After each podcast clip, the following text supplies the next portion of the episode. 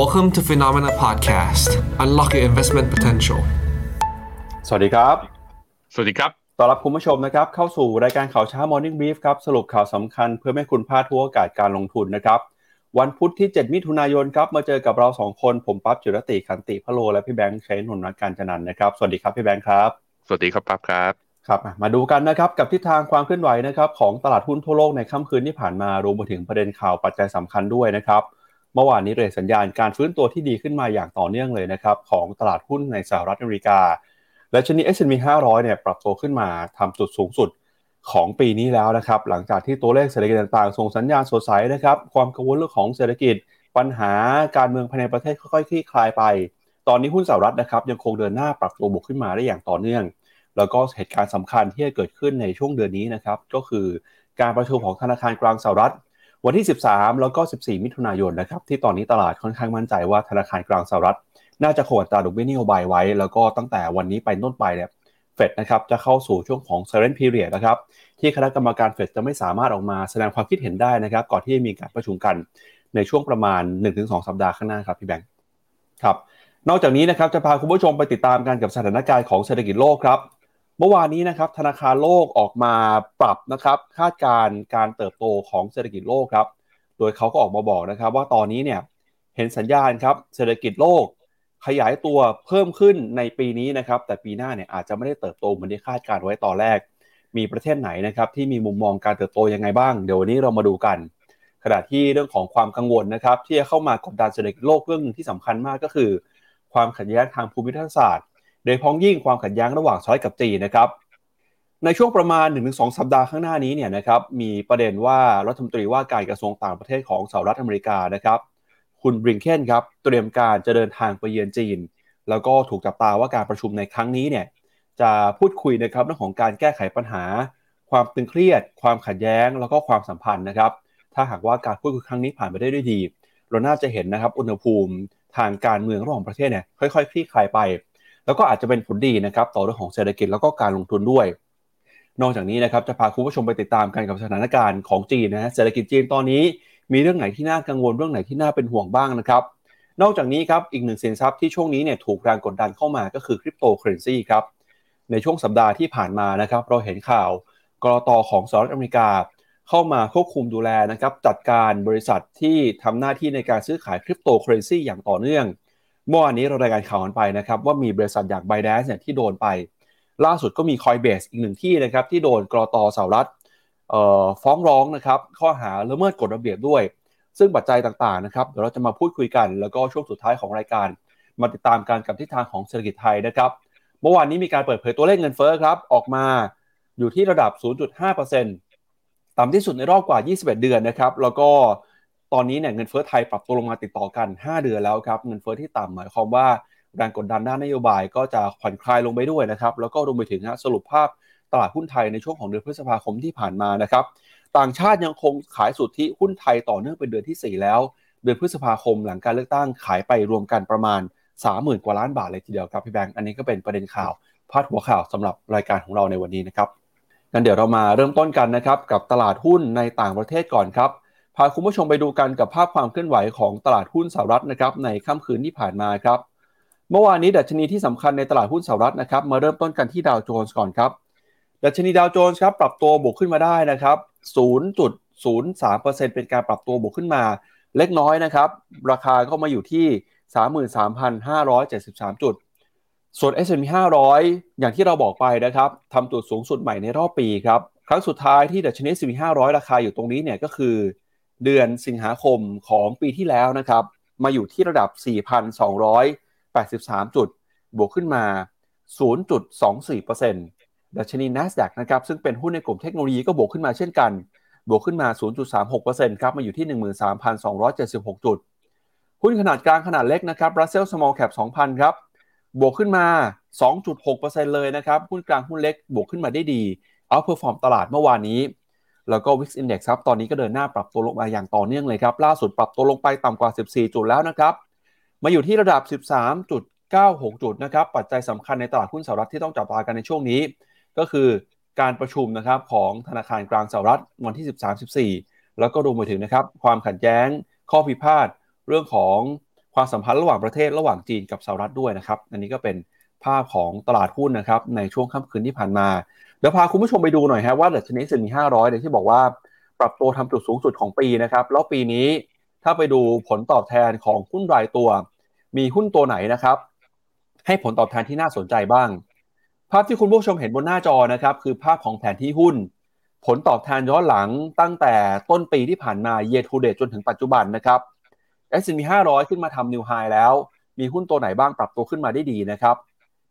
ในกลุ่มเทคครับ Microsoft year to date บวกขึ้นมา 37% Google บวกขึ้นมา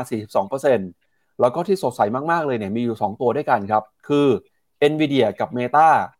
NVIDIA นะครับ year to date บวกขึ้นมาแล้ว 160% Meta 120%แล้วก็ตามมาด้วยนะครับหุ้นของ Tesla ครับ บวกขึ้นมา 86%นอกจากนี้ในกลุ่ม e-commerce นะครับ ก็มี Amazon บวกขึ้นมา 4.48%ฮะ Apple นะครับ บวกขึ้นมา 37%ครับ หุ้นในกลุ่มที่เกี่ยวข้องกับสถาบันการเงินนะครับ อาจจะเคลื่อนไหวบวกลบกันไปสลับกันบ้างนะครับเบิร์กชัยให้ด้วยบวก 7% JP Morgan บวก 3 แต่ Bank of America ติดลบไป 12%นะครับแล้วก็หุ้นในกลุ่ม consumer services นะครับ McDonald's Walt Disney ก็ยังบวกขึ้นมาได้อยู่นะครับแต่หุ้นที่ถูกหุ้นที่ถูกกดดันเนี่ยก็คือหุ้นในกลุ่มพลังงานครับ Exxon Mobil Chevron นะครับติดลบไปตั้งแต่3ถึง12%อันนี้เป็นภาพความเคลื่อนไหวนะครับที่เกิดขึ้นของตลาดหุ้นสหรัฐในช่วงต้นปีจนถึงปัจจุบันครับ อือครับผมผมพาไปดูตัวแรกก่อนนะครับคราววันนี้ขอเริ่มด้วยตัว Wix Index หรือ Volatility Index ของ S&P 500 จะเห็นว่าที่ระดับต่ำกว่า 14 จุดเนี่ย เป็นระดับที่ต่ำที่สุดนับตั้งแต่หลังวิกฤตการโควิด -19 เลย นั่นแปลว่า Wix Index คือเราเคยเห็น Wix Index เทรดต่ำกว่าระดับ 14 จุดเนี่ย คือช่วงประมาณปี 2019 จนถึงต้นปี 2020 ซึ่งช่วงนั้นเนี่ยเป็นช่วงที่คือพอโวมันต่ำมากเนี่ย S&P ดาวโจนแล้วก็หุ้นอเมริกาเนี่ยก็ปรับตัวขึ้นได้อย่างต่อเนื่อง จนกระทั่งมาเจอการที่ WHO ประกาศว่าโควิด -19 เป็นแพดมิกนั่นแหละ ตอนนั้นตลาดก็เริ่มมีการปรับตัวทันที เพราะฉะนั้นคือถ้ามันไม่ได้มีเขาเรียก ถ้าไม่ได้มีวิกฤตการอะไรที่มากระทบกับตัวเศรษฐกิจโลกนะ วิกซินเด็กจุดที่เราอยู่นะตรงนี้เป็นจุดที่กำลังจะบอกว่าตลาดหุ้นพร้อมไปต่อนะ แต่ว่าถ้ามันมองอีกมุมหนึ่งก็คืออ้าวแต่ตอนนั้นน่ะ มันมีวิกฤตขึ้นมาปุ๊บวิกซินเด็กก็พุ่งจาก 14 เนี่ยขึ้นไป 80 ก็คือก็เกิดการปรับฐานตามมานะช่วงนั้นด้วยนั้นก็เป็นสิ่งที่เราต้องดูกันต่อ แต่ว่าถ้าเป็นคือเราจะไปรู้ได้ยังไงว่ามันเกิดวิกฤตหรือเปล่า คือเราจะไม่รู้ก็ต่อเราจะรู้ก็ต่อเมื่อเราอยู่ในวิกฤตนั้นแล้ว นั้นการจะไปคาดการณ์ว่าเฮ้ยวิกฤตมันอยู่ข้างหน้า ตอนนี้ต้องไปขายรถพอร์ตไปก่อน ผมก็ไม่แน่ใจจริงๆนะว่าทำอย่างนั้นแล้วมันจะเป็นกลยุทธ์ที่ถูกต้องหรือเปล่า แต่ว่าถ้าลองไปดูนี่ครับ Big Tech เนี่ย เมื่อกี้ปั๊บให้ดูเป็นภาพ heat map ผมพาไปดูเป็นภาพกราฟ ก็จะเห็นว่า Apple นะตอนนี้อะต้องดูย้อนหลังกลับไปตอนนี้ Apple เมื่อวันจันเนี่ยขึ้นไปทำนิวไฮไปแล้วนะ แต่ปิด แต่ปิด all time high ยังไม่ได้ แล้วก็มีการปรับย่อลงมา นั้น Apple เนี่ยคือล้างผลขาดทุนหรือไซด์เวดาวที่เกิดจากการที่เฟดขึ้นดอกเบี้ยตอนนี้เนี่ยคือเห็นไหมเฟดแค่มีสัญญาณว่าจะขึ้นดอกเบี้ยอีกไม่กี่ครั้งเนี่ยหุ้นเทคก็วิ่งกลับมาได้ปี 2023 นะ Apple เป็นตัวหนึ่ง Microsoft ตอนนี้ก็เหลืออีกไม่ถึง 10%นะ ก็กำลังจะทดสอบไฮเดิมของปี 2021 Amazon นี่อาจจะเหนื่อยหน่อย นี่ Amazon อาจจะเหนื่อยหน่อย เพราะว่า การรีบาวขึ้นมายังไม่ถึงครึ่งทางของที่ปรับฐานลงไป Alphabet เนี่ยอยู่ที่ประมาณครึ่งทางพอดี Facebook หลังจากที่คือยอมมอบตัว Mark Zuckerberg ยอมมอบตัวกับตัวอ่า Metaverse ประกาศลดพนักงาน lay off ออกไป ก็ส่งผลทำให้เอาลุกของตัวบริษัทเนี่ยที่นักลงทุนมีให้กับตัว Meta เนี่ยดีขึ้นมาราคาเนี่ยก็ดีดขึ้นมากำลังจะปิดแก็บเดิมแล้วแก็บเดิมที่ 288 ตอนก่อนที่จะแบบว่า มุ่งหน้าเปลี่ยนชื่อตัวเองจาก Facebook เข้าเป็น Meta นะฮะเทสลาราคาปรับขึ้นมาเนี่ยเทสลาก็ถือว่าเป็นหุ้นที่ถ้าจะมีอัพไซด์เนี่ยก็น่าจะมีอัพไซด์เยอะสุดในกลุ่มแฟงแมนนะ เพราะตอนนี้อยู่ที่ประมาณ 221 ในขณะที่จุดสูงสุดของเมื่อตอนเดือนพฤศจิกาปี 2021นะอยู่ทะลุเกิน 400 นะครับ NVIDIA อันนี้ไม่ต้องบอกทำ all time high ไปตั้งแต่ตอนที่ประกาศ ผลประกอบการ แล้วมุ่งหน้าเข้าสู่ธีม AI กันทั้งหมดนะฮะ Netflix ก็ขึ้นมายังไม่ถึงครึ่งทาง แต่จะเห็นว่าหุ้น Big Tech นะ Apple Microsoft สองตัวเนี้ยเป็นตัวนำเลยที่ทำให้ดัชนีใน NASDAQ เนี่ยมีการปรับตัวขึ้นมาได้นะฮะ ไปดู Dollar Index ครับ Dollar Index ถ้าดูเป็นกราฟรายวันเนี่ย ตอนนี้อยู่ที่ร้อยสี่ก็แปลว่าทรงนะ ไม่ได้อ่อนค่าไม่ได้แข็งค่า อยู่ตรงนี้มาสามวันทำการติดแล้ว ในขณะที่บอลยิวสองปีของสหรัฐอยู่ที่ 4.48 บอลยิว10 ปีอยู่ที่ 3.66 ก็ยัง price in ว่าเฟดมีโอกาสขึ้นดอกเบี้ยอีกอย่างน้อยหนึ่งครั้งในมีติ้งหนึ่งถึงสองครั้งข้างหน้าครับ เรามาดูกันต่อนะครับ พี่แบงค์พอดีเราพูดถึงหุ้นตัวใหญ่อย่างที่เราให้คุณผู้ชมดูภาพแผนที่บนหน้าจอไปเนี่ยเราก็จะเห็นนะครับว่าหุ้นเทคตัวใหญ่หลาย ๆ ตัวบวกขึ้นมาได้ค่อนข้างดีนะครับมีคุณผู้ชมถามมาพอดีเลยครับ คุณ CA นะครับบอกว่า กองทุนที่ลงทุนหุ้นขนาดใหญ่ที่อยู่ในหนึ่งกองทุนที่ Finnomena แนะนำก็คือ MEGA Ten นะฮะคุณ CA บอกว่าเพิ่งจะเปิดพอร์ตนะครับ ยังอยากลงทุน MEGA Ten ฮะตอนนี้ช้าไปหรือเปล่าหุ้นตัวใหญ่ขึ้นมาร้อนแรงเกินไปหรือเปล่า จังหวะเข้ายังอยู่ได้ในช่วงนี้หรือเปล่าครับ ในความเห็นของผมคือมันไม่ช้าไป แต่มันก็ต้องบอกว่าพอเราไปดูที่ NAV แล้วมันบวกมาเกือบเกือบสามสิบเปอร์เซ็นตั้งแต่ตั้งแต่ปลายปีแล้วคือภายในหกเดือนเนี่ย ก็ต้องถือว่าเป็น performance ที่เหนือกว่าที่ใครหลาย ๆ คนคาดไว้ เมื่อเป็นอย่างนั้นผมคิดว่าจำเป็นต้องบริหารความเสี่ยงคือ ถ้าคิดจะมีอยู่แล้ว ไม่เข้าตอนนี้แล้วถ้ามันวิ่งไปเรื่อย ๆ สามารถที่จะเป็นเขาเรียกว่า K-shape recovery อะคือหุ้น tech สามารถไปได้ต่อถึงแม้เศรษฐกิจอเมริกามีปัญหา ถ้าตลาดจะเล่นธีมนั้นนะ แล้วเราไม่มีของอยู่มันก็จะแปลว่าเราเสียโอกาส แต่มันก็เป็นไปได้ตรงที่ว่าไอ สภาพเศรษฐกิจของสหรัฐโดยรวมเนี่ยมีความเสี่ยงเหมือนกันที่จะเข้าสู่ภาวะ recession จากตัวเลขทั้ง PMI และ ISM ทางฝั่งภาคการผลิตที่กำลังหดตัวอย่างต่อเนื่อง มันก็อาจจะมันอาจจะมีสักวันหนึ่งที่ตลาดก็ realize ขึ้นมาว่าเฮ้ยหุ้นเทคตรงนี้แพงไปนะเศรษฐกิจอเมริกายังไม่ดีอาจจะมีการปรับฐานก็ได้นั้นผมไม่ทำนายอนาคตแบบโดยว่าเอ้ยมันจะขึ้นหรือมันจะลงกับหุ้นกลุ่มนี้ เพราะมันวิ่งมาแล้วระดับหนึ่งแต่ก็ไม่อยากขัดลาบครับ เอาตรงๆคือไม่อยากขัดลาบเลยว่าเฮ้ยตรงนี้แพงไปแล้วห้ามซื้อนั้นถ้าคิดจะซื้อแล้วถือยาวอยู่แล้ว ใช้วิธีคือ DCA ไป แบ่งไปเลยว่าเดือนหนึ่งเดือนหนึ่งอะคือเราอยากจะมีกองเนี้ยไว้ในพอร์ตสัดส่วนสักกี่เปอร์เซ็นต์ ก็หารออกไปสมมุติว่าอะเฉลี่ยต้นทุนสักหกเดือน ข้อดีคือมันลงมาคุณก็ได้หน่วยเพิ่ม ถ้ามันสูงขึ้นไปก็ถือว่ามีของแล้ว แล้วค่อยไปขายเอาข้างบนไป แต่ตรงเนี้ยถ้าบอกว่าเป็นจังหวะซื้อแห่งศตวรรษแบบหน่าซื้อเยอะๆไหม คือมันน่าซื้อตอน IPO มากกว่าไงมันไม่ได้น่าซื้อตอนนี้นะฮะยกเว้นแต่นะก็ต้องเนี่ยครับติดตามอัปเดตเรื่อยๆ ถ้ามันมีสมมติไอเอาโอกาสในอนาคตข้างหน้า มันมีการปรับฐานลงมาถึงจุดที่ valuation น่าสนใจเฮ้ยถึงจุดที่เป็นโซนที่แบบว่าเป็นแนวรับสำคัญทางเทคนิคในหุ้นใหญ่ๆ หลาย ๆ ตัวที่อยู่ในพอร์ตไออย่างนั้นอะ เราก็จะแจ้งนะครับเพราะนั้นตอนนี้ DCA ไปเบาๆนะครับ ครับ มาดูต่อนะครับที่ตลาดหุ้นของยุโรปบ้างครับ เมื่อวานนี้ดัชนี DAX เยอรมนีบวกขึ้นมา 0.18% FTSE ร้อยอังกฤษบวกขึ้นมา 0.37% CAC 40 ฝรั่งเศสบวกขึ้นมา 0.1 นะครับ แล้วก็ Euro Stoxx 50 บวกขึ้นมาเล็กน้อยครับ 0.05 Euro Stoxx 600 นะครับ ก็บวกขึ้นมา 0.4%ครับ แรงหนุนช่วงนี้เนี่ยก็มาจากราคาพลังงานที่ฟื้นขึ้นมา ก็หนุนนำให้หุ้นในกลุ่มพลังงานของยุโรปนะครับปรับตัวขึ้นมาได้ในช่วงก่อนหน้านี้ แต่อะไรก็ตามเนี่ยช่วงนี้ราคามีความผันผวนนะครับ เพราะฉะนั้นหุ้นในกลุ่มพลังงานก็ยังคงถูกแรงกดดันต่อไปครับ แล้วก็เห็นหุ้นในกลุ่มเฮลส์แคร์ของยุโรปนะครับเมื่อวานนี้ก็ปรับตัวบวกขึ้นมาได้ดีด้วยนะครับปัจจัยหนึ่งที่เข้ามากดดันบรรยากาศการทุนในช่วงนี้เนี่ยในฝั่งยุโรปก็มีเรื่องของเงินเฟ้อนะครับที่เงินเฟ้อของยูโรโซนยังคงอยู่ในระดับกว่า 6.1%เลยครับคุณคริสตินลาการ์ดก็มาบอกว่าเงินเฟ้อตอนนี้เนี่ยยังพูดไม่ได้ว่าผ่านจุด peak ไปแล้ว ที่แน่ๆคือการประชุมของธนาคารกลางยุโรป ก็ถูกจับตานะครับว่ามีโอกาสจะใช้นโยบายการเงินเข้มงวดด้วยการขึ้นดอกเบี้ยอีกในการประชุมครั้งถัดไปนะครับอันนี้เป็นฝั่งของยุโรปครับ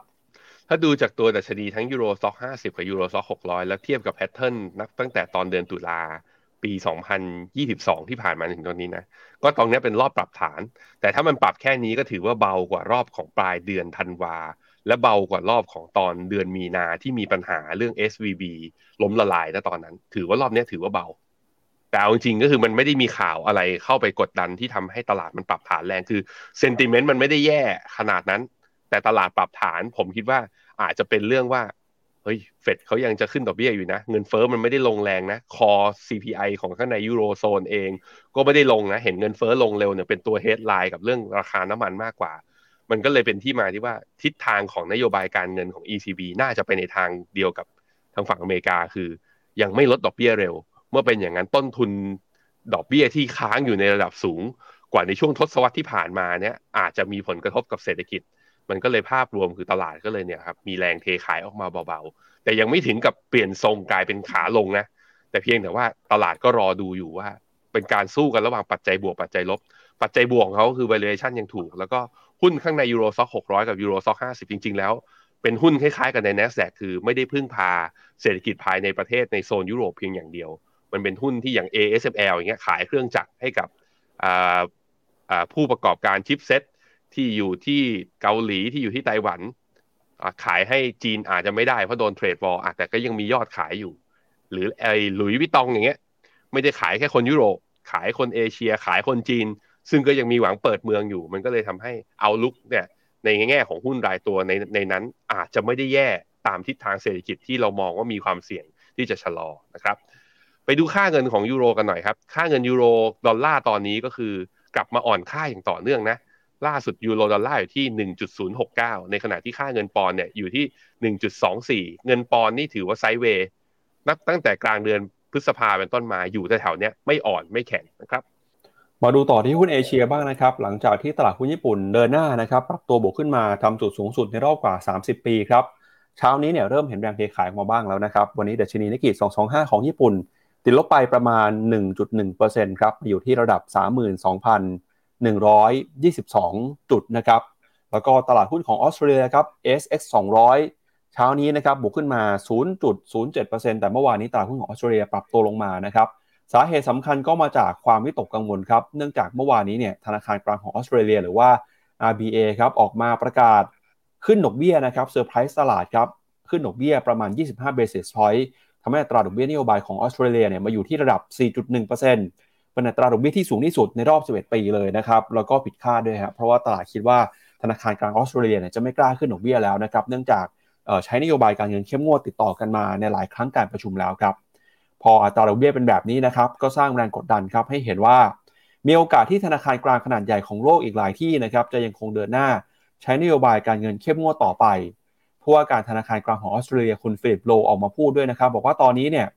ยังเห็นความเสี่ยงเรื่องของเงินเฟ้อนะครับที่ยังคงมีอยู่ เพราะฉะนั้นครับธนาคารกลางเนี่ยก็จำเป็นจะต้องใช้นโยบายการเงินเข้มงวด เพื่อคุมเงินเฟ้อให้ได้นะครับเดี๋ยวชวนที่แบงค์ไปดูตลาดหุ้นของออสเตรเลียหน่อย ASX 200 เป็นยังไงบ้างครับอะ ASX นะฮะเฮ้ย ใช่เหรอ พี่ปั๊บลบสิบเปอร์เซ็นเลยเหรอ ไม่ใช่ครับพี่แบงค์เออ ไม่ใช่สิ เดี๋ยวระหว่างให้ให้แบงค์กดหา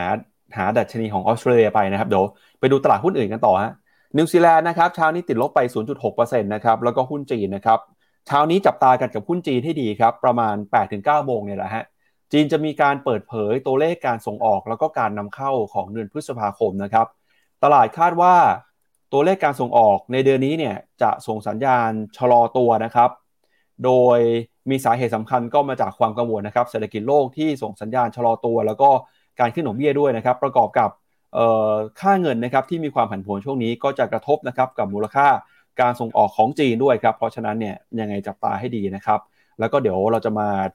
พูดกันในช่วงข่าวนะครับที่ตอนนี้ธนาคารกลางของจีนก็ออกมากระตุ้นนะครับให้ธนาคารท้องถิ่นหรือว่าธนาคารพาณิชย์ ปล่อยกู้เพิ่มเติม แล้วก็รวมไปถึงนะครับลดดอกเบี้ย แล้วก็มีประเด็นนะครับว่าในช่วงครึ่งปีหลังธนาคารกลางจีนอาจจะประกาศลดดอกเบี้ยนโยบายเพิ่มเติมรวมไปถึงอัตรา การกันสำรองของธนาคารพาณิชย์หรือว่า RR เพิ่มเติมในช่วงนี้ด้วยนะครับฮ่องกงครับห่างเสงเมื่อวานนี้ก็ติดลบไปเล็กน้อยนะครับเดี๋ยวมาลุ้นกันเช้านี้เปิดมาจะเป็นยังไงบ้างไต้หวันวันนี้เปิดมาโบกมาได้ในกรอบแคบๆหุ้นไทยเซ็ตอินดี x นะครับเมื่อวานนี้ติดลบไป 2.66 จุดฮะภาพของหุ้นไทยเนี่ยเป็นอย่างนี้มาติดต่อกันหลายสัปดาห์แล้วนะครับ ระหว่างวันมีความผันผวนนะเมื่อวานที่หุ้นไทยตอนช่วงเปิดมาเปิดมาตอนเปิดบวกมาได้ประมาณเกือบ 10 จุดนะครับแต่สุดท้ายแล้วเนี่ยถูกแรงเทขายออกมาเรื่อยๆ ปิดตลาดก็พลิกกลับมาในแดนลบนะครับมาอยู่ที่ระดับ 1,528 จุดคอสปีเกาหลีใต้นะครับบวกขึ้นมา 0.2%ครับหุ้นของอินเดียหุ้นของเวียดนามช่วงนี้ก็ซื้อขายกันอยู่ในกรอบแคบๆนะครับเวียดนามเมื่อวานนี้บวกขึ้นมาได้ประมาณ 1%ครับอืมครับผม ตัวมาแล้ว ASP ASX 200 นี่ ตอนนี้ก็จะเห็นว่าเป็นขาไซด์เวดาวมาตั้งแต่กลางเดือนเมษาหลังสงการเป็นต้นมาก็ดูแล้ว หุ้นออสเตรเลียก็ดูซึมลง มีทดสอบเส้นค่าเฉลี่ย 200 วัน แล้วก็พยายามสู้ๆกันอยู่นะตอนนี้ แต่ถ้าดูเป็นกราฟปีกับพี่ปับ๊บคือจะเห็นว่าคือตอนนี้ตัวดัชนีหุ้นออสเตรเลียเนี่ย อยู่จุดสูงสุดก่อนเกิดโควิดนะ คือไม่ได้ไปไกลอะ่ะ คือถ้าเทียบกับอย่าง S&P 500 หรือ NASDAQ เนี่ยคือเขาไปไกลกว่านั้นเยอะแล้ว อ่า ผมคิดว่าสาเหตุหนึ่งเพราะว่าออสเตรเลียเป็น commodity country นะ ส่งออกพวกสินค้าโภคภัณฑ์ดัชนีของเขามันก็เลยเหวี่ยงตามราคาสินค้า คือพอราคาน้ำมันหรือว่าพวก national resource มันไม่ได้ปรับตัวขึ้นไปต่อเนื่องด้วย มันก็เลยทำให้ตัวดัชนีของเขาไม่ได้ไปไหนด้วยเหมือนกันนะครับ มีของตลาดทั้งฝั่งนี้ที่น่าสนใจก็นิเคอี จริงๆ ตอนเช้าเนี่ย ก่อนที่เราจะดำเนินรายการเนี่ยนิเคอีตอนเช้าบวกนะ บวกอยู่ แล้วก็เนี่ยก่อนที่จะเข้ารายการมาประมาณ 15 นาทีมีแรงเทขาย จนทำให้นิกเคอิตอนนี้ลบอยู่ประมาณ 0.9%เช่นเดียวกับ TOPIX เนี่ยตอนแรกก็บวก แล้วก็เนี่ยตอนนี้ก็ย่อกลับมาลบ ตอนนี้ถ้าในเอเชียนะ ผมเป็นแฟนคลับ KOSPI ออกตัวเลย ออกตัวเลยว่า ผมซื้อ KOSPI ไปก่อนหน้านี้ ซื้อไปแล้ว ปั๊บตอนนั้นปั๊บก็ถามผมด้วยว่า เอ๊ะแล้วจะซื้อหุ้นเกาหลีใช้กองอะไร SCBKEQTG เดี๋ยวจะมีคนถามต่อ แล้วตอนนี้ซื้อซื้อต่อได้ไหมแบบว่า ซื้อต่อจากผมได้ไหม ผมซื้อไปเนี่ยเมื่อสัปดาห์ที่แล้วก็แถวโซนเนี้ยอยู่แถวๆประมาณ 2,580 2,590 เพราะนั้นซื้อจากตอนนี้ยังไม่ห่างจากทุนของผมเยอะนะ ผมเห็นอะไรก็ในมุมหนึ่งก็คือ ก็หุ้น semiconductor ทั้งโลกมันวิ่งอะ NVIDIA ก็วิ่ง เกาหลีก็มีนี่ แล้ว pattern ก็สวยด้วย แล้วผมรู้สึกว่าโลกอาจจะหลีกเลี่ยงภาวะ recession ได้ในบางที่คือ recession มันพูดกันมาตลอด พอพูดกันมาตลอดตลาดกังวลเยอะมีการปรับตัวกันเยอะ มันอาจจะไม่เกิดก็ได้ เมื่อไม่เกิดเนี่ยหุ้นเกาหลีจริงๆ แล้วเป็นหุ้นที่เขาเรียกว่ามี correlation หรือว่ามีความสัมพันธ์สูงกับ global trade นั้นถ้า global trade กลับมาขยายตัวสมมติมีเซอร์ไพรส์ทางขึ้นนะ ผมคิดว่าหุ้นเกาหลีเนี่ยที่มันเป็น sideway down นี่ไม่ใช่ sideway down เป็นขาลงมาตั้งแต่ปี 2021อะ ผมคิดว่าภาพมันคล้ายๆ กับจีนน่ะ จีนมันเป็นทีมรีโอเพนใช่ไหมแต่เนื่องจากว่า จีนก็ต้องถือแหละ มันเป็นสัดส่วน proportion เยอะ แต่ว่าถ้า ถ้าอเมริกายังงองแงกับจีนอยู่ จีนอาจจะมีอัพไซด์ในระยะยาว แต่ผมคิดว่าโฟล์ทางฝั่งเอเชียเนี่ยถ้าสมมติว่าเขาจะเล่นเอเชียนะเขาอาจจะมาที่เกาหลีด้วย อันนี้ความเห็นส่วนตัวเลยนะ ไม่เกี่ยวกับทีมด้วยเพราะนั้นถ้าผิดขึ้นมาอย่าไปโทษทีม investment นะมาโทษที่ผม ไปดูหังเสงหังเสงเมื่อวานนี้ลบ 9.0.05 แต่ว่าเช้านี้มาต่อแล้ว พี่หังฮะ พี่หังบวกขึ้นมาเช้านี้ 1.5%ขึ้นมายืนเหนือเส้นค่าเฉลี่ย 200 พอเห็นอย่างนี้เนี่ยก็แบบว่า จีนต้องมาได้แล้ว ต้องมาได้แล้วนะ แต่ CSI 300 ไม่มา เอา้า มาแต่หังเสงฮะ ทุกคน แต่หุ้นจีน A share เนี่ยยังซึมอยู่ โดยที่ CSI 300 เนี่ย มื่อวันอังคารก็คือเมื่อวานนี้ ลบไป 0.94 เฮ้ย ไปด้วยกันหน่อยดิ คนไทยถือหุ้นจีนกันอยู่เนี่ย พร้อมกับความหวังว่าจีนจะไม่ติดลบสามปีติดต่อกัน เพราะเศรษฐีในอดีตเนี่ยไม่มีนะ อย่ามาทำลายเศรษฐีกันปีนี้ ช่วยทำให้เศรษฐีเดิมมันยังศักดิ์สิทธิ์หน่อยนะฮะ อีกตัวหนึ่งที่ทางฝั่ง investment team ของ Finnomena มี tactical call ออกไป ใครที่เห็นแล้วก็ทยอยซื้อกันไปเนี่ย pattern ตอนนี้สวยทีเดียวก็คือเวียดนาม VN30 ตอนนี้ ทะลุผ่านตัวเส้นค่าเฉลี่ย 200 วันขึ้นมาแล้ว แล้วการที่เมื่อวานนี้บวกต่ออีกหนึ่งเปอร์เซ็นเนี่ยทิศทางก็ confirm นะว่า น่าจะไปได้ต่อเอ่อจะมีแนวต้านเล็กๆ ซึ่งคิดว่ายังไงก็ควรจะผ่านให้ได้ก็คือ แถวแถวหนึ่งพันหนึ่งร้อยสามสิบซึ่งคือจุดสูงสุดเดิมของปีสองพันยิบสามนี้ที่ทำไว้ตอนวันที่ยี่สิบเจ็ดมกราถ้าผ่านได้ก็อ๋อข้างบนเกาๆเลยก็มีพันสองร้อยสิบ อีกที่หนึ่งคือแถวๆประมาณสักพันสามร้อยยี่สิบ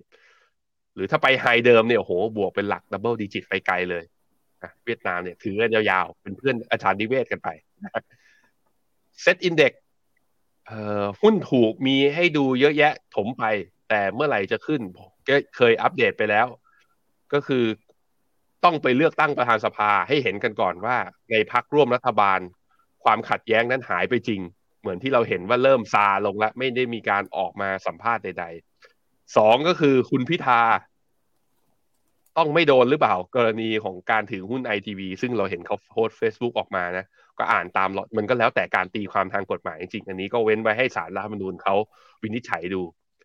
แต่ว่าวันที่เป็นจุดสำคัญของหุ้นไทยว่าจะไปหรือเปล่า ผมคิดว่าอยู่ที่วันจัดตั้งรัฐบาลนะวันที่สามสิงหาว่าหน้าตาออกมาแล้วคือพัก พักที่ได้เสียงอันดับหนึ่งจะตั้งรัฐบาลได้ไหมถ้าไม่ได้แล้วพักอันดับสองต้องจับมือกับใคร แล้วหน้าตารัฐบาลชุดนั้น รัฐมนตรีจะคือใครบ้าง วันนั้นจะเป็นจะเป็นตัวตัดสิน ซึ่งผมยังเอียงว่าไม่ว่าใครก็แล้วแต่ ถ้ามันมีความชัดเจน หุ้นไทยก็ควรจะวิ่ง ไม่ควรจะอยู่ตรงนี้นะควรจะดีดขึ้นไปอย่างน้อยๆก็พันหกหรือแถวเส้นค่าเฉลี่ยสองร้อยเนี่ยพันหกร้อยสิบสี่เนี่ยควรจะเห็นเถอะเห็นเอเชียเขาเริ่มวิ่งกันแล้วบ้านเรายังไม่ยอมวิ่งเลย เป็นความหวังเล็ก ๆ นะ ไปดูค่าเงินบาทหน่อย ไปดูค่าเงินบาทก็ยัง ดูจะยังหวังไม่ได้นะพี่ปั๊บนะ เพราะว่ามันยังอ่อนอยู่เลย พอมันอ่อนอย่างนี้แปลว่าอะไรก็คือต่างชาติยังขายอย่างต่อเนื่อง รอจนกว่าต่างชาติกลับมาซื้อ แล้วต่างชาติจะซื้อเมื่อไหร่ เรื่องเดียวกัน ผมคิดว่าต้องเห็นสัญญาณชัดเจนก่อนว่าผลการเลือกไอผลการจัดตั้งรัฐบาลจะเป็นแบบไหนอะหุ้นไทย ช่วงนี้เป็นช่วงทยอยเก็บนะครับเอาละครับ มาดูกันต่อนะครับ กับความเคลื่อนไหวของราคาสินค้าโภคภัณฑ์บ้างครับ ราคาทองคำนะครับ ตอนนี้ซื้อขายกันอยู่ที่ระดับ 1,966 ดอลลาร์ต่อทริอัลนะครับ ราคาทองคำก็เฝ้ารอครับ ตอนนี้ซื้อขายกันอย่างระมัดระวังกับการประชุมของเฟดแล้วนะครับ อย่างที่เราอัปเดตไปตลอดครับ ตอนนี้เนี่ยจาก Fed Watch 2นะครับ เราก็จะเห็นว่าตลาดค่อนข้างมั่นใจว่าการประชุม ในเดือนมิถุนายนนี้ คณะกรรมการเฟดน่าจะตัดสินใจคงอัตราดอกเบี้ยนโยบายไม่เปลี่ยนแปลง แต่ก็ตามนะครับ การจะ คงดอกเบี้ยเนี่ยในครั้งนี้แต่ครั้งหน้าอาจจะมีการขึ้นดอกเบี้ยต่อนะครับเพราะตลาดก็มองไปถึงเรื่องของการลดดอกเบี้ยเลยนะครับปีนี้ตลาดค่อนข้างจะมั่นใจว่าอาจจะไม่ได้เห็นการลดดอกเบี้ยแล้ว แต่อะไรก็เกิดขึ้นได้นะครับเพราะฉะนั้นติดตามประเด็นทางเศรษฐกิจกันให้ดีนะครับ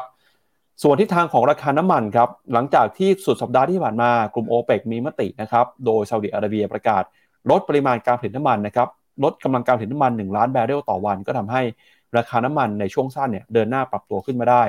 แต่อะไรก็ตามนะครับจากประเด็นเศรษฐกิจที่ยังคงไม่ชัดเจนทำให้ราคาน้ำมันก็ปรับตัวลงมาแล้วนะครับล่าสุดราคาน้ำมันดิบ WTI ซื้อขายอยู่ที่ 77เอ่อ71 ดอลลาร์นะครับส่วนเบรนท์ครับ 76 ดอลลาร์เมื่อคืนที่ผ่านมาราคาน้ำมันก็ปรับตัวลงไปประมาณ 1%ครับครับผมถ้าดูกราฟทองเป็นรายสิบห้านาที ก็จะเห็นว่าการดีดขึ้นมาของเมื่อวันจันทร์ตอนประมาณสักเวลาสามทุ่มนะบวกขึ้นมาสิบสามเหรียญตอนเนี้ย คือแล้วก็เป็น sideway up นะ ตอนนี้ราคาทองอยู่ที่หนึ่งพันเก้าร้อยหกสิบหกแปลว่าระยะสั้นทองดูมีแรงหนุนนะครับ ไปดูกราฟ day ก็จะเห็นว่าแรงหนุนนั้นเกิดจากตัวการทดสอบเส้นค่าเฉลี่ยหนึ่งร้อยวันเมื่อตอนวันจันทร์นั่นแหละ แล้วก็มีการดีดขึ้นมาได้ แต่ว่าจะเห็นว่าแรงดีดในช่วงวันอังคารกับเช้าวันนี้จะยังไม่เยอะเท่าไหร่ สาเหตุก็เป็นเพราะตัวนี้เลย ดอลลาร์เนี่ยยังไม่ได้อยู่ในทิศทางที่กลับมาอ่อนค่า ราะฉะนั้นถ้าทองจะดีขึ้นไปได้เนี่ย ต้องถ้าเหตุจากเห็นระยะยาวนะดอลลาร์ต้องอ่อนค่าด้วยคำถามคือดอลลาร์จะอ่อนค่าไหมผมก็ยังเห็นว่ามีโอกาสที่ดอลลาร์จะอ่อนค่า ถ้าเฟดคือเริ่มส่งสัญญาณว่าอาจจะขึ้นดอกเบี้ยแล้วอาจจะใกล้จุดสูงสุดแล้ว แล้วก็เนี่ยถ้าดูจากราคาทองที่ MACD ก็จะเห็นว่าเริ่มแล้วนะจะกำลังจะเป็น buy signal ขึ้นใหม่ครั้งหนึ่งนั้นทองดูทรงดูดีขึ้น หลังจากที่ทดสอบเส้นค่าเฉลี่ยหนึ่งร้อยดอลลาร์ไม่แข็งก็จริง อ่าไอ้ไม่อ่อนก็จริง แต่ก็ไม่ได้แข็งมาก แล้วแถมได้ buy signal จาก MACD ด้วยนะครับ ราคาน้ำมัน ราคาน้ำมันหลังจาก OPEC Plus ประกาศลดกำลังการผลิตไป ก็ชัดเจนแล้วว่าตรงแถวโซนเนี้ยเขาไม่อยากให้ต่ำกว่านั้นตรงกรอบล่างตรงนี้ผมคิดว่าราคาน้ำมันก็คืออยู่ในโซนที่ถ้าเล่นเก่งกำไรก็พอซื้อได้ แต่ถามว่าจะไปได้ไกลไหมคือที่เขาลดกำลังการผลิต เพราะเขาเห็นว่าเศรษฐกิจโลกกำลังจะชะลอ เวลาเศรษฐกิจเวลาภาพรวมมันชะลอ ราคาน้ำมันมันดีดไม่ได้นะฮะมันดีดขึ้นไปค่อนข้างลำบากเพราะนั้นก็เทรดเป็นกรอบใครที่จะถือน้ำมันระยะยาวผมคิดว่าพวกหุ้นกลุ่มซิคลิคอลพวกหุ้นพลังงานอย่างเงี้ยมันไม่ได้เหมาะกับถือยาวแล้ว แต่เล่นเป็นรอบพอจะเล่นได้บ้างนะครับ ครับเอาละครับมาดูกันนะครับกับกระแสการเติบโตของเศรษฐกิจโลกหน่อยครับล่าสุดนะครับธนาคารโลกออกมาประกาศปรับประมาณการการเติบโตของเศรษฐกิจโลกในปีนี้แล้วก็ปีหน้านะครับ โดยปีนี้เนี่ยมีการปรับเป้าขึ้นมาเป็น 2.1%ส่วนปีหน้านะครับก็จากความกังวลในหลาย ๆ เรื่องนะครับโดยพ้องยิ่งเรื่องของนโยบายการเงินที่เข้มงวด เศรษฐกิจโลกปีหน้าอาจจะชะลอตัวลงมามากกว่าที่คาดไว้นะครับประเมินว่าจะอยู่ที่ระดับประมาณสัก 2.4%ครับโดย World Bank นะครับออกมาปรับเพิ่มคาดการณ์การเติบโตของเศรษฐกิจโลกในปีนี้ หลังจากที่ทิศทางทางเศรษฐกิจนะครับของประเทศเศรษฐกิจใหญ่ก็คืออเมริกา แล้วก็ประเทศอื่น ๆ เนี่ยเริ่มเห็นสัญญาณฟื้นตัวขึ้นมาได้ดีกว่าคาด แต่ก็ออกมาเตือนนะครับว่าตราดอกเบี้ยที่ปรับเพิ่มขึ้นมา อาจจะทำให้เศรษฐกิจชะลอตัวลงไปในปีหน้าก็ได้ ซึ่งรายงานทิศทางเศรษฐกิจโลกของ World Bank นะครับที่เปิดเผยเมื่อวานนี้ออกมาระบุนะครับว่าจากเดิมครับเคยคาดการณ์ว่าเศรษฐกิจโลกปีนี้จะอยู่ในระดับ 1.7%ปก็ปรับเป้าเพิ่มขึ้นมาเป็น 2.1%ครับแล้วก็ตัวเลขนี้เนี่ยนะครับต้องบอกว่ายังเป็นตัวเลขที่ต่ำกว่าตราการเติบโตของเศรษฐกิจโลกในปีที่แล้วนะครับที่ขยายตัวได้ในระดับประมาณ 3.1%ครับ อย่างไรก็ตามนะครับในปีหน้าธนาคารโลกมีการหันเป้า GDP ลงครับจากระดับ 2.7%ลงมาเหลือ 2.4%โดยอ้างถึงผลกระทบนะครับจากนโยบายการเงินของธนาคารกลางทั่วโลก ซึ่งกระทบต่อการลงทุนในภาคธุรกิจ ก่อนที่เศรษฐกิจโลกจะกลับมาเติบโตได้ในระดับ 3%นะครับภายในปี 2025 เมื่อมองเป็นประเทศขนาดใหญ่นะครับเราก็เห็นว่า World Bank มีการปรับคาดการณ์ว่า GDP ของสหรัฐจะขยายตัวได้ 1.1%ในปีนี้ เพิ่มขึ้นมาจาก 0.5%นะครับเป็นตัวเลขคาดการณ์ของเดือนมกราคม แล้วก็เศรษฐกิจจีนครับจะโต 5.6%นะครับจากระดับ 4.3%ที่เคยคาดไว้ในต้นปี แต่สำหรับในปีหน้าเนี่ยธนาคารโลกก็คาดการณ์ว่า เศรษฐกิจของสหรัฐอเมริกาจะเติบโตเพียง 0.8%นะครับแล้วก็บอกว่าเศรษฐกิจจีนปีหน้าจะโตไม่ถึง 5%ครับเหลือเพียงแค่ประมาณ 4.6%เท่านั้นนะครับอันนี้ก็เป็นข้อมูลครับตัวเลขของธนาคารโลกเดี๋ยวเรามาดูกันหน่อยว่า เขาแจกแจงรายละเอียดเป็นยังไงบ้าง แล้วก็ มีตัวเลขที่เราเห็นกันนะครับ ในปีนี้ในปีหน้าแล้วก็ในปีถัดไปเนี่ยจะเป็นยังไงนะครับเดี๋ยวไปดูภาพตารางข้อมูลกันหน่อยฮะปีนี้นะครับเศรษฐกิจโลกปี 2023 เนี่ยก็บอกจะโต 2.1 นะครับ ปีหน้าโต 2.4 ปี 2025 โต 3%นะครับ ถ้าไปดูเศรษฐกิจในฝั่งของประเทศที่พัฒนาแล้วนะครับ สหรัฐครับ ปีนี้โต 1.1 ปีหน้าโต 0.8 ปี 2025 โต 2.3 ยุโรปปีนี้โต 0.4 ปีหน้าโต 1.3 แล้วก็ปีถัดไปนะครับ 2025 โต 2.3 ครับ แล้วก็ญี่ปุ่นนะครับ ญี่ปุ่นเนี่ยยังไม่ถึง 1%นะครับพี่แบงค์ ปีนี้คาดว่าญี่ปุ่นจะโต 0.8 ปีหน้าจะโต 0.7 แล้วก็ปี 2025 จะโตเหลือ 0.6 ฮะ แปลว่า 3 ปีถัดจากนี้เนี่ยเศรษฐกิจญี่ปุ่นส่งสัญญาณชะลอตัวลงมาเรื่อยๆนะครับ ถ้าไปดูจีนหน่อยครับ จีนนะครับปีนี้คาดว่าจะโต 5.6 ปีหน้าเหลือ 4.6 ปีถัดไปเหลือ 4.4 ครับ ประเทศไทยบ้างครับ World Bank คาดว่าปีนี้เศรษฐกิจไทยจะเติบโต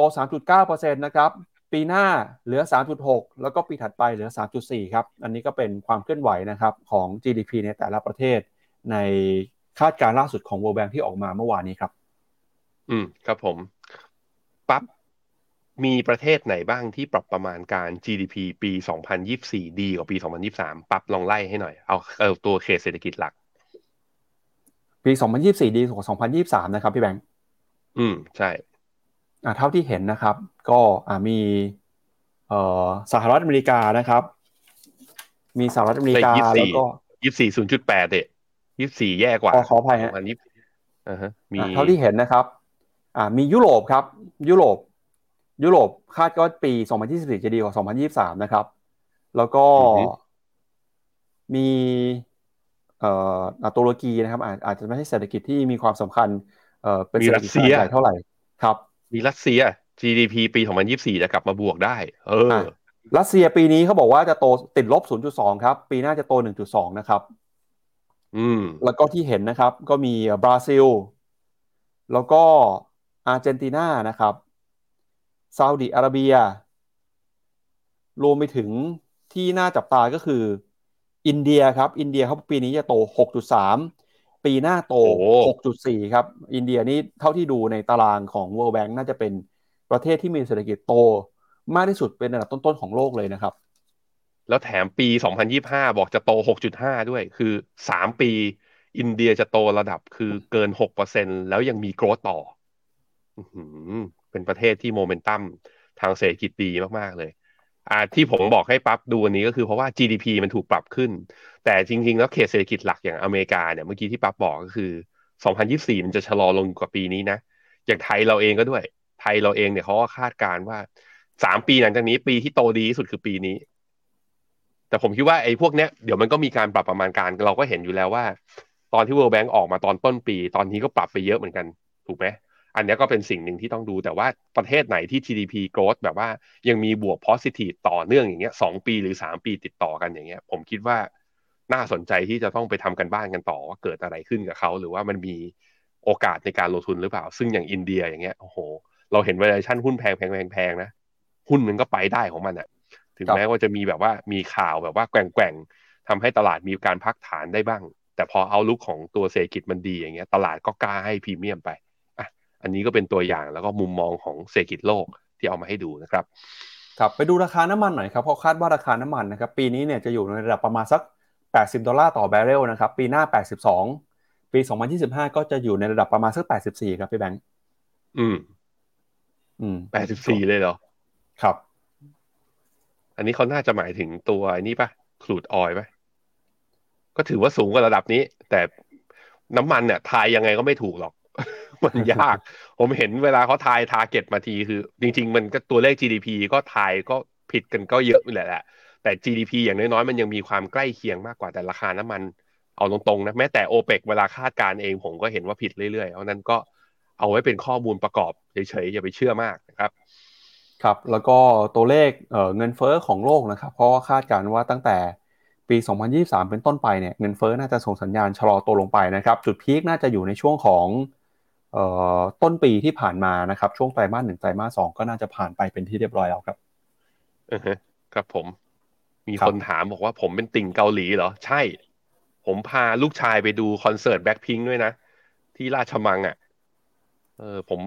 ผมไม่ได้เป็นติ่งเกาหลี ผมเป็นติ่งน้องลิซ่า ผมต้องไม่ให้กำลังใจน้องลิซ่ากับ อ่าน้องจีซูลูกสาวคนโตของผมนะครับอ่าคุณ AMT บอกว่าตามผมมาด้วยมาเกาหลีมามากันนะฮะเขา บอกหุ้นเวียดนามเริ่มเข้าได้หรือยังเรามี technical call ไปนะครับระยะสั้นเพิ่งจะเนี่ยเพิ่งจะวันเพิ่งจะเมื่อวานนี้ที่มี technical call มา กองที่เราชอบก็ principal VNEQ แต่กองไหนก็แล้วแต่เลย ขออย่างเดียว รู้อยู่แล้วว่าผมจะพูดว่าอะไร ซื้อผ่านแพลตฟอร์ม Finnomenaอย่าไปซื้อที่อื่นนะครับอะไปพี่ปั๊บครับ มาดูกันต่อนะครับกับเรื่องของแรงกดดันในเศรษฐกิจโลกนะครับ เรื่องสำคัญเรื่องหนึ่งก็คือเรื่องของปัญหา ความขัดแย้งทางภูมิรัฐศาสตร์นะครับ สิ่งที่อยากให้คุณผู้ชมจับตาดูนะครับ ในช่วงเร็วๆนี้เนี่ยก็คือ การไปเยือนจีนครับของรัฐมนตรีว่าการกระทรวงต่างประเทศสหรัฐ คุณแอนโทนีบริงเคนนะครับในช่วงประมาณ 1-2 สัปดาห์นับจากนี้เนี่ยก็มีแผนนะครับจะไปเยือนจีนนะเพื่อพูดคุยนะครับแก้ไขปัญหาความตึงเครียดความขัดแย้งที่ทั้งสองประเทศกำลังเผชิญหน้ากันอยู่นะครับ ทางการสหรัฐออกมาระบุนะครับว่ารัฐมนตรีว่าการกระทรวงต่างประเทศสหรัฐคุณแอนโทนีบริงเคน เตรียมการจะเดินทางไปเยือนจีนในอีกไม่กี่สัปดาห์ข้างหน้านี้นะครับหลังจากก่อนหน้านี้มีแผนครับแต่ก็ต้องถูกยกเลิกไป เนื่องจากมีประเด็นเรื่องของบอลลูนสอดแนมนะครับในน่านฟ้าอเมริกาเมื่อต้นปีที่ผ่านมาครับสำนักข่าวบลูเบิร์กออกมาเปิดเผยแผนการเยือนจีนนะครับของรัฐมนตรีต่างประเทศสหรัฐในครั้งนี้ โดยยังไม่มีรายละเอียดเพิ่มเติมแต่อย่างใดนะครับ ซึ่งทางฝั่งกระทรวงต่างประเทศของสหรัฐเนี่ยก็บอกว่า แผนนี้นะครับอ่ายังไม่มีการยืนยันแต่เป็นข่าวที่รายงานออกมาจากสำนักข่าวก่อนนะครับ โดยยืนยันว่าจะมีการเปิดเผยนะครับถ้าหากว่ามีความคืบหน้ามีความชัดเจนมากขึ้น แล้วก็เรื่องของกำหนดการนะครับก็จะถูกเผยเปิดเผยออกมาในภายหลังด้วย โดยรัฐมนตรีว่าการกระทรวงต่างประเทศสหรัฐนะครับได้เลื่อนแผนการไปเยือนจีนในช่วงของเดือนกุมภาพันธ์ครับหลังจากเกิดเหตุบอลลูนสอดแนมของจีน ลอยอยู่เหนือน่านฟ้าสหรัฐ ในพื้นที่อ่อนไหวทางด้านทหารนะครับก่อนที่กองทัพอเมริกัน จะยิงบอลลูนดังกล่าวเนี่ยตกไป ซึ่งจีนก็ปฏิเสธนะครับว่าเป็นบอลลูนสอดแนมจากรัฐบาลจีน แล้วก็ในช่วงสัปดาห์นี้นะครับเจ้าหน้าที่ระดับสูงของฝ่ายกิจการเอเชียตะวันออกของกระทรวงต่างประเทศสหรัฐ จะเดินทางเยือนกรุงปักกิ่งครับพร้อมกับหารือกับเจ้าหน้าที่ทางการของจีน ซึ่งถูกมองว่าเป็นการเตรียมการสำหรับการไปเยือนจีนอย่างเป็นทางการ ของรัฐมนตรีว่าการกระทรวงต่างประเทศที่อาจจะเกิดขึ้นนะครับซึ่งรอบนี้เนี่ยก็ดูเหมือนว่าจะมีความน่าจะเป็นมีโอกาสแล้วก็มีความเป็นไปได้นะครับ ที่ทั้งสองฝ่ายจะเข้ามาหารือกันนะครับ มาพูดคุยถึงปัญหาความสัมพันธ์ทางการเมืองที่เกิดขึ้น แล้วก็แก้ไขปัญหานะครับความตึงเครียดความขัดแย้งที่กดดันนะครับทั้งบรรยากาศการเมืองแล้วก็เศรษฐกิจอยู่ในช่วงก่อนหน้านี้ครับพี่แบงค์ถ้าไปดูนะครับมุมมองของผู้เชี่ยวชาญหลาย ๆ ท่านเนี่ยก็มีหลายคนออกมา พูดในเชิงสนับสนุนนะครับหนึ่งในนั้นก็คือคุณเจมี่ไดมอนด์ฮะ CEO ของ JP Morgan นะครับเขาบอกว่าตอนนี้เนี่ยถ้าดูจากนโยบายการต่างประเทศนะครับ ระหว่างสหรัฐกับจีนเนี่ยเขาบอกว่า ตอนนี้สหรัฐนะครับกำลังเดินไปในทิศทางที่ถูกต้องแล้วฮะในเรื่องของการเจรจากับจีนนะครับ แล้วเขาก็เชื่อนะครับว่าการเจรจาของทั้งสองฝ่ายเนี่ยจะช่วยให้เกิดผลดีต่อเศรษฐกิจของทั้งสองประเทศนะครับ แล้วก็สิ่งที่เราเห็นในช่วงหลังๆ ก็คือ ตอนนี้เนี่ยนะครับทั้งสองประเทศเริ่มที่จะได้รับผลกระทบนะครับ จากปัญหาความขัดแย้งทางการเมืองก็จะเริ่มลุกลามไปสู่ความขัดแย้งทางเศรษฐกิจแล้วนะครับ ก็เดี๋ยวยังไงอีกสักครู่หนึ่งนะครับ จะมีการเปิดเผยตัวเลข GDP ขออภัยตัวเลขการส่งออกของจีนนะครับ เดี๋ยวเราจะมาดูกันว่า การส่งออกของจีนในเดือนพฤษภาคมเนี่ยได้รับผลกระทบแค่ไหน จากประเด็นความขัดแย้งทางการค้า แล้วก็เรื่องของการชะลอตัวของเศรษฐกิจโลกครับ มาดูต่อนะครับกับหนึ่งประเด็นที่น่าสนใจนะครับ หลังจากเรื่องของจีนไปแล้วเนี่ยพาคุณผู้ชมไปดูกัน กับเศรษฐกิจของจีนบ้างครับว่า ตอนนี้เศรษฐกิจของจีนเนี่ยมีอะไรที่น่าเป็นห่วงบ้างนะครับ หลังจากที่เรารายงานให้กับคุณผู้ชมทราบไปนะครับ เรื่องของการชะลอตัวของเศรษฐกิจจีน โดยเฉพาะยิ่งนะครับในภาคการเงิน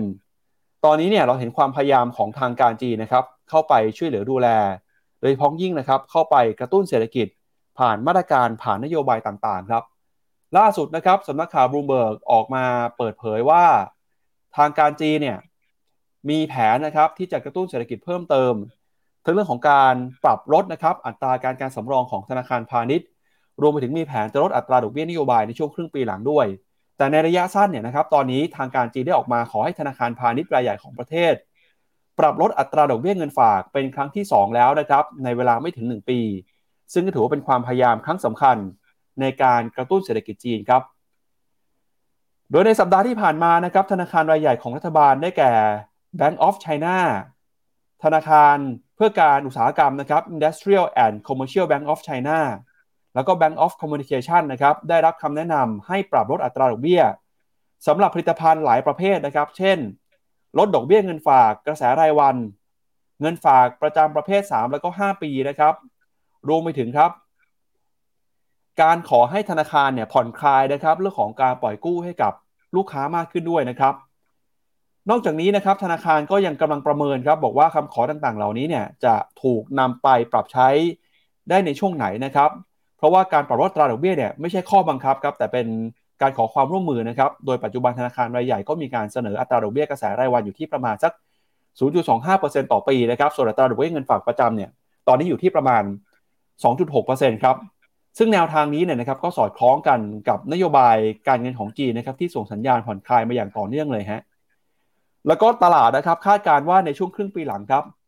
มีโอกาสที่ธนาคารกลางของจีนจะกระตุ้นเศรษฐกิจเพิ่ม ผ่านการลดสัดส่วนการการสำรองของธนาคารพาณิชย์หรือว่า RR ลงนะครับ เพื่อให้ธนาคารพาณิชย์สามารถปล่อยกู้ได้เพิ่มมากขึ้น รวมไปถึงนะครับการปรับลดอัตราดอกเบี้ยนโยบายเนี่ยก็เป็นแผนสำคัญที่จะเกิดขึ้นในช่วงครึ่งปีหลังเช่นกัน โดยตอนนี้นะครับเห็นว่าเศรษฐกิจของจีนส่งสัญญาณชะลอตัวหรือไม่เติบโตได้มากกว่าที่ตลาดคาดการเอาไว้นะครับ แม้ว่าจะมีการเปิดเมืองเปิดประเทศ หลังจากการควบคุมอย่างเข้มงวดในช่วงของโควิดก็ตาม ตอนนี้ธนาคารกลางของจีนจึงต้องพยายามในหลากหลายวิถีทางนะครับ เพื่อที่จะกระตุ้นให้เศรษฐกิจสามารถเติบโตต่อไปได้ครับครับผมนั่นก็เป็นอีกเหตุผลหนึ่งนะที่ทำให้ดัชนีตัวห่างเสงเช้านี้เนี่ยพยายามที่จะบวกได้อยู่ แล้วก็กลับมายืนเหนือเส้นค่าเฉลี่ย 200 วันได้นะตอนนี้ ตอนนี้ห่างเสงบวกอยู่ 0.9%ทางฝั่ง CSI 300 ตลาดหุ้นจีนเปิดแล้วนะฮะ เปิดมายังบวกไม่เยอะ 0.24 คือถึงแม้ว่าข่าวเนี่ยเขาบอกว่าเป็นเรียก ขอร้องคล้ายๆ ขอความร่วมมือให้แบงก์เขาลดอัตราดอกเบี้ยเงินฝาก แต่ว่าสิ่งที่คาดว่ามันจะกระตุ้นเศรษฐกิจจริง มันไม่ใช่การลดดอกเบี้ยเงินฝากอย่างเดียว คือลดดอกเบี้ยเงินฝาก คนที่สมมุติว่าอยากได้ผลตอบแทนนะเขาไม่ได้เอาเงินไปลงทุนแบบใน real sector นี่เขาก็เอาไปฝากไว้ใน หรือว่าไปลงทุนในพวกกองทุนตราสารหนี้กองทุนมันนี่มาเก็ตฟันได้ แต่สิ่งที่มันจะกระตุ้นเศรษฐกิจได้ ซึ่งอย่างที่นักวิเคราะห์คาดหวังไว้นั่นแหละก็คือการที่จีนจำเป็นที่จะต้องลดดอกเบี้ยหรือว่าตัว reserve requirement ratio อีกสักรอบหนึ่ง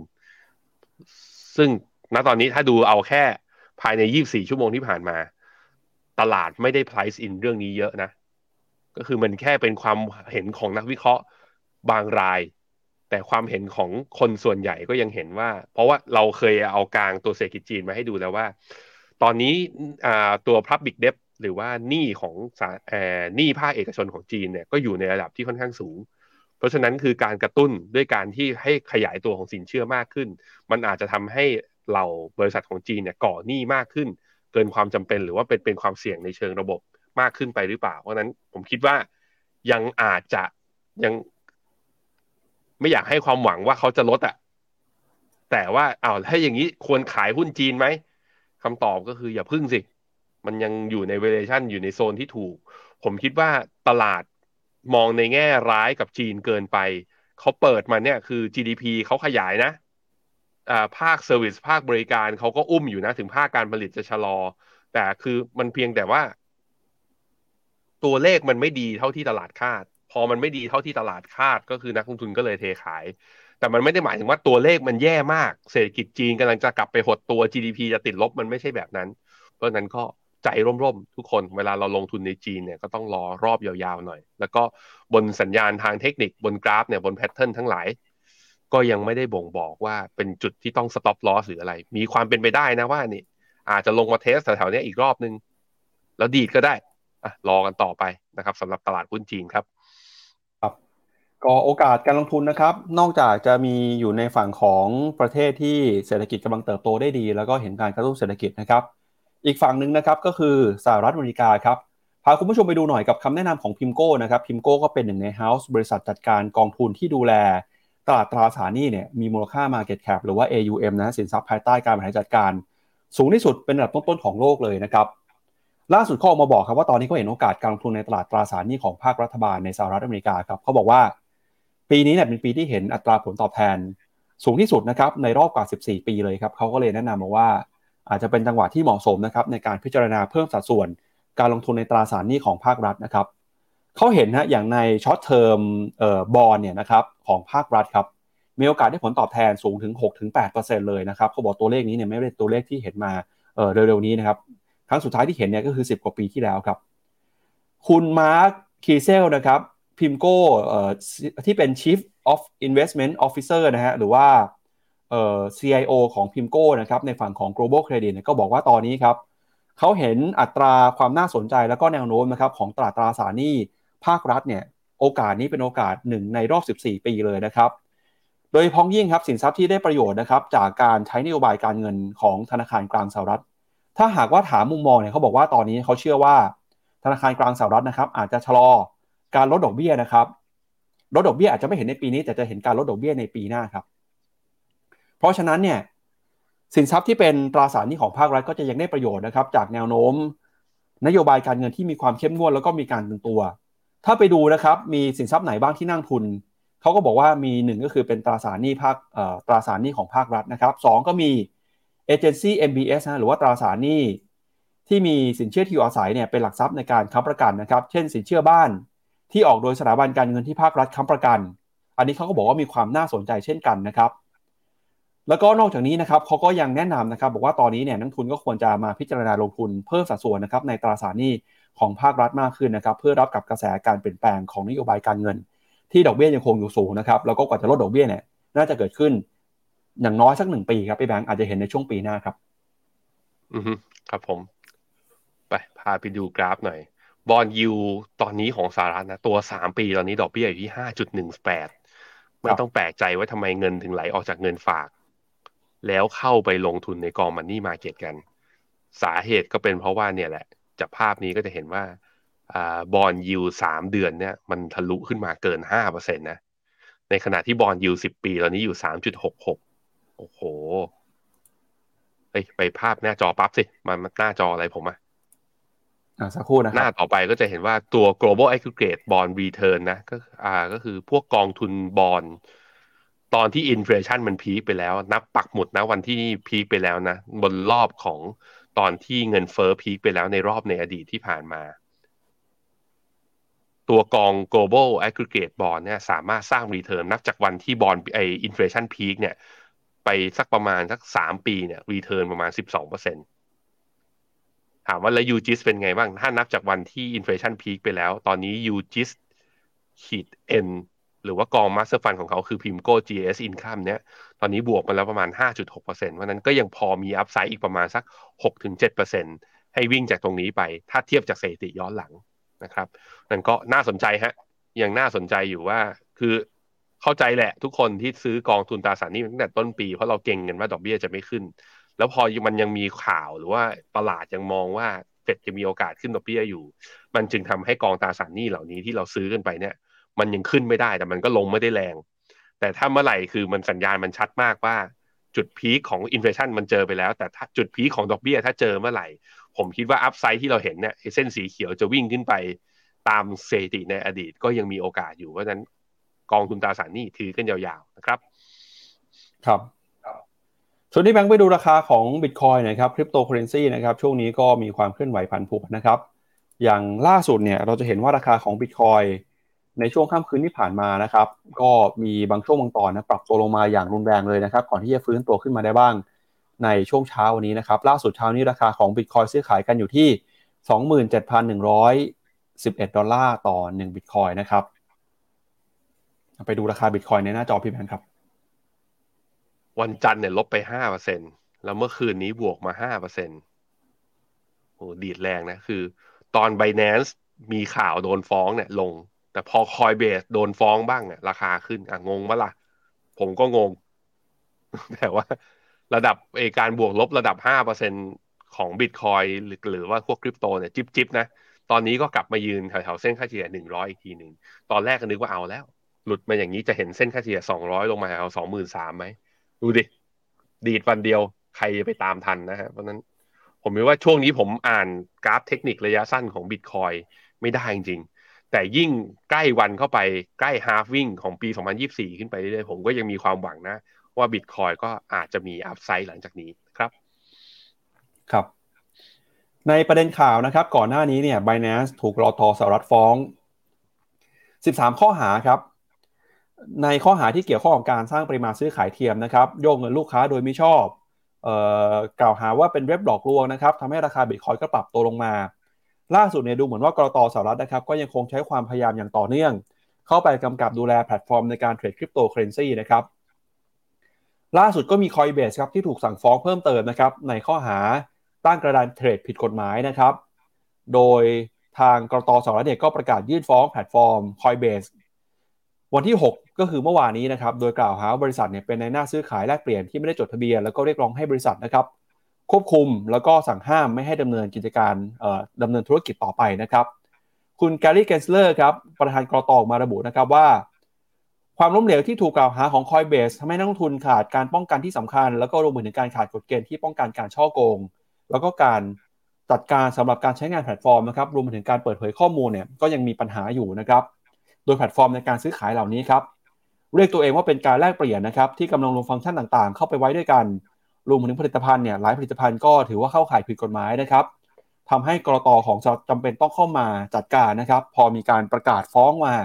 หุ้นของ Coinbase ปรับตัวลงไปมากกว่า 10%เลยนะครับ แล้วก็ทำให้ราคาคริปโตเคอเรนซีมีการซื้อขายอย่างผันผวนในช่วงนี้ด้วยครับชวนพี่แบงค์ไปดูราคาของ Coinbase หน่อยครับ อือครับผม Coinbase เมื่อคืนนี้ลบไป 12% อยู่ที่51เหรียญ แต่จุดต่ำสุดของ Coinbase นู่นอยู่ตอนต้นปีนะครับตอนนั้นลงไป20 29เหรียญ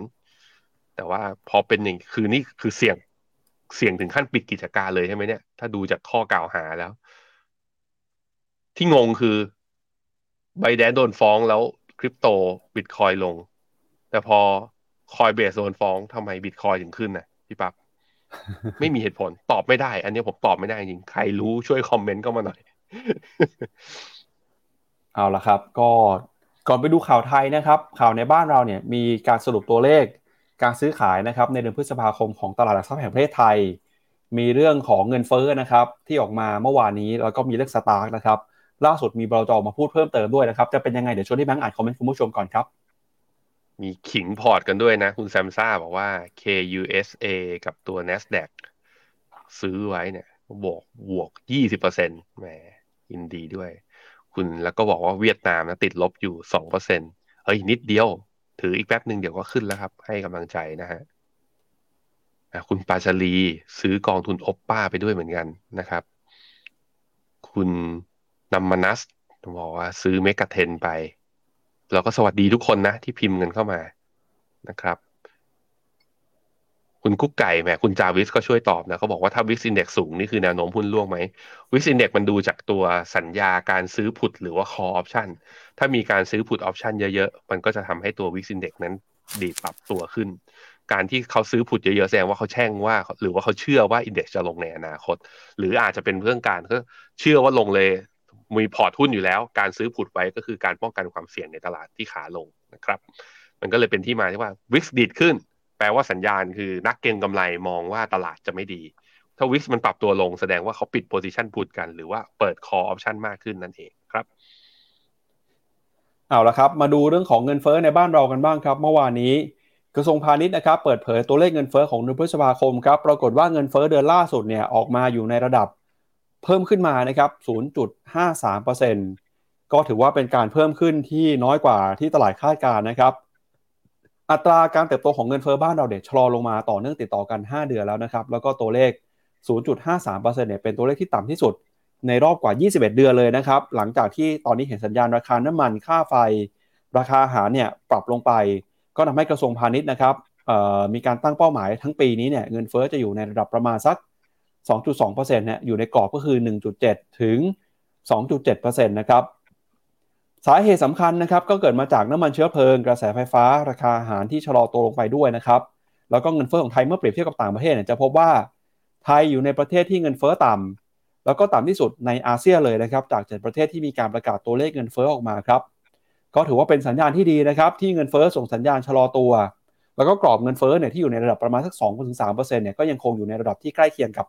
เป้าหมายของธนาคารแห่งประเทศไทยนะครับช่วงเดือนที่ผ่านมาเราเห็นแบงก์ชาติมีการปรับขึ้นดอกเบี้ยไปครับพี่แบงค์ แต่อย่างไรก็ตามสิ่งที่ตลาดกังวลก็คือแบงก์ชาติไม่ได้ส่งสัญญาณว่าจะหยุดขึ้นดอกเบี้ยนะครับโดยบอกว่าจะพิจารณาจากเงินเฟ้อถ้าเงินเฟ้อออกมาเป็นแบบนี้ใกล้เคียงกับประมาณการของแบงก์ชาติ หรือว่าใกล้เคียงกับกรอบเป้าหมายเเรื่องของการใช้นโยบายการเงินเนี่ยตลาดก็น่าจะสบายใจมากขึ้นว่า เราอาจจะเห็นนะครับนโยบายการเงินของไทย นิ่งต่อไปสักพักหนึ่งนะฮะไม่ได้มีการขึ้นดอกเบี้ยเพราะว่าเงินเฟ้อยังคงอยู่ในระดับที่สามารถควบคุมได้ครับจริง ๆ ก่อนเราเห็นตัวเลขเงินเฟ้ออันนี้นะ ที่เราเห็นนักเศรษฐศาสตร์ก็คาดการณ์กันว่า เป็นไปได้ที่แบงก์ชาติจะขึ้นดอกเบี้ยอีกอย่างน้อยๆหนึ่งครั้ง แต่ว่าขอรอดูสัญญาณเงินเฟ้อก่อนว่าทิศทางเป็นยังไง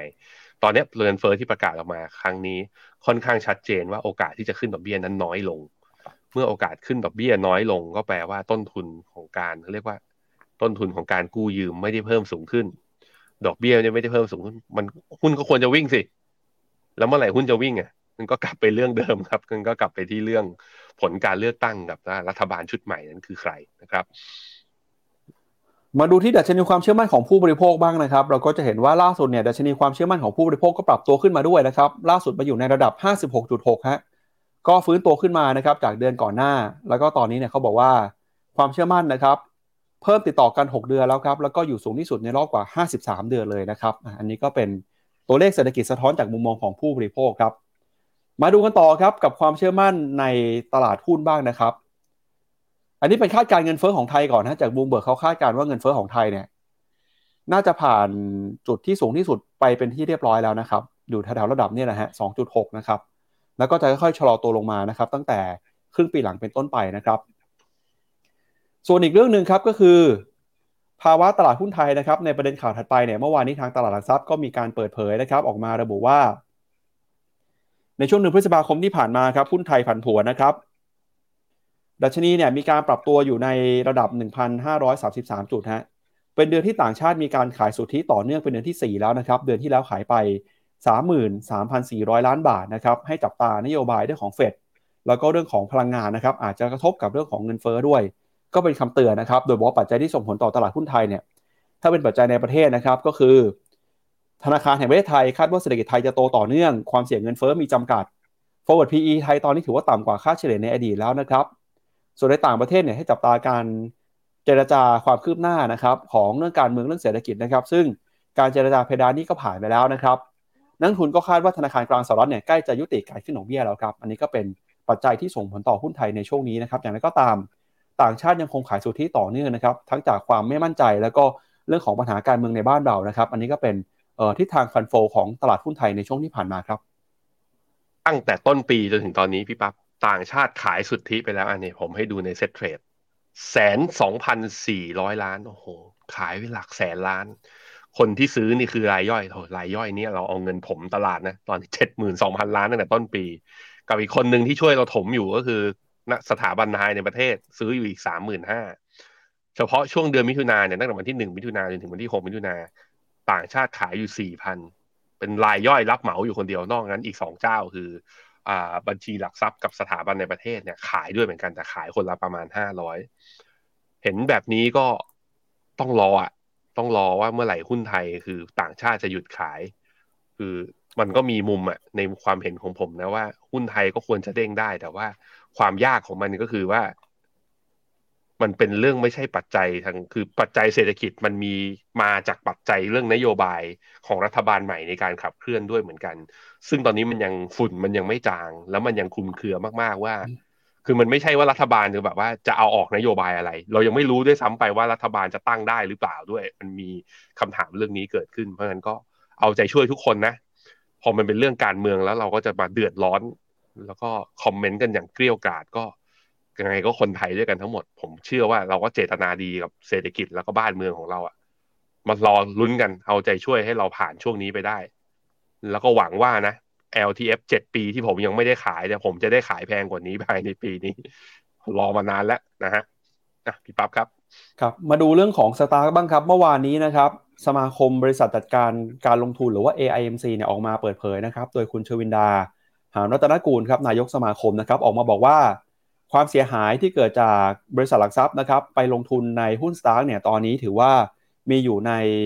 ปริมาณที่จำกัดนะครับ เนื่องจากบลจก็ต่างมีนโยบายในการบริหารกระจายความเสี่ยงที่ดีนะครับ โดยการลงทุนในสตาร์ของแต่ละบลจเนี่ยมีสัดส่วนอยู่ที่ประมาณร้อยละ0.2 นะครับ ซึ่งไม่มากเมื่อเปรียบเทียบกับพอร์ตการลงทุน แล้วก็เป็นการลงทุนใกล้เคียงกับน้ำหนักของ Market Cap ของ Stark ที่อยู่ในระดับ 0.2%ของตลาดนะครับ ขณะที่ การวัดกำไรขาดทุนนะครับก็ไม่สามารถเทียบเคียงได้ในช่วงเวลาที่กองทุนต่างๆ ได้เข้าไปซื้อหุ้นเพิ่มทุนหรือ PP